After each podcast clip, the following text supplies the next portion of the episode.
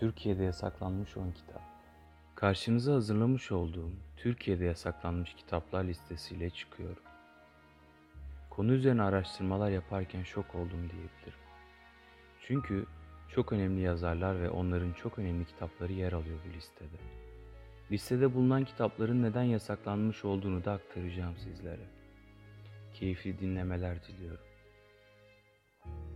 Medar Maişet Motoru Sait Faik Abasıyanık Ciddi bir siyasi hedef göstermemesine rağmen romanda yazar, kahramanlarından birine eski bir asker kaputu giydirmiş olduğu için yayımladığı yıl olan 1944'te sıkı yönetim mahkemelerince toplatıldı.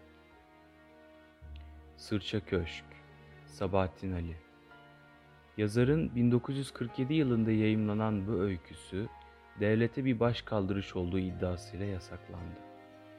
Fikrimin ince gülü, Adalet Ağoğlu Askeri aşağılamak ve küçük düşürmek suçlamasıyla 1981 yılında toplatıldı. İki yıl süren dava sonunda Adalet Ağoğlu aklandı. 1992'de Sarı Mercedes adıyla da sinemaya uyarlandı. Asılacak Kadın Pınar Kür Halkın ar duygularını incittiği gerekçesiyle 1985 yılında kitap toplatıldı. Romanla aynı adı taşıyan film sinemalarda serbestçe gösterilirken romanın yasağı hala kalkmamıştır.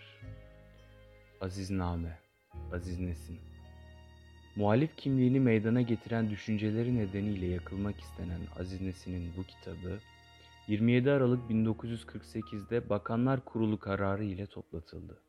Sonraki yıllarda aklanıp Türkiye'de 12 baskı yapan, defalarca sahneye uyarlanan kitabın 2001 yılında hala yurt dışına çıkartılması yasağı kalkmamıştır. Böyle bir sevmek Attila İlhan 1979'da basılan kitap 1980'de 12 Eylül darbesi sırasında toplatıldı. Sınıf Rıfat Ilgaz 1994'te yayınlanan şiir kitabının adı Toplumsal Sınıfları, dolayısıyla sosyalizm ve komünizmi çağrıştırdığı için üstelik de kapağı kırmızı olduğu için yasaklandı. Rıfat Ilgaz 6 ay hapse mahkum edildi. Renk Ahenk Can Yücel 1980'de müstehcenlik suçlamasıyla toplatıldı. 835 satır Nazım Hikmet Ran 6 Mayıs 1931'de bir zümrenin başka zümreler üzerinde hakimiyetini temin etmek gayesiyle halkı suça teşvik ettiği gerekçesiyle yargılandı. 1929'da yazdığı bu şiir kitabı ile birlikte diğer dört şiir kitabı da yasaklandı.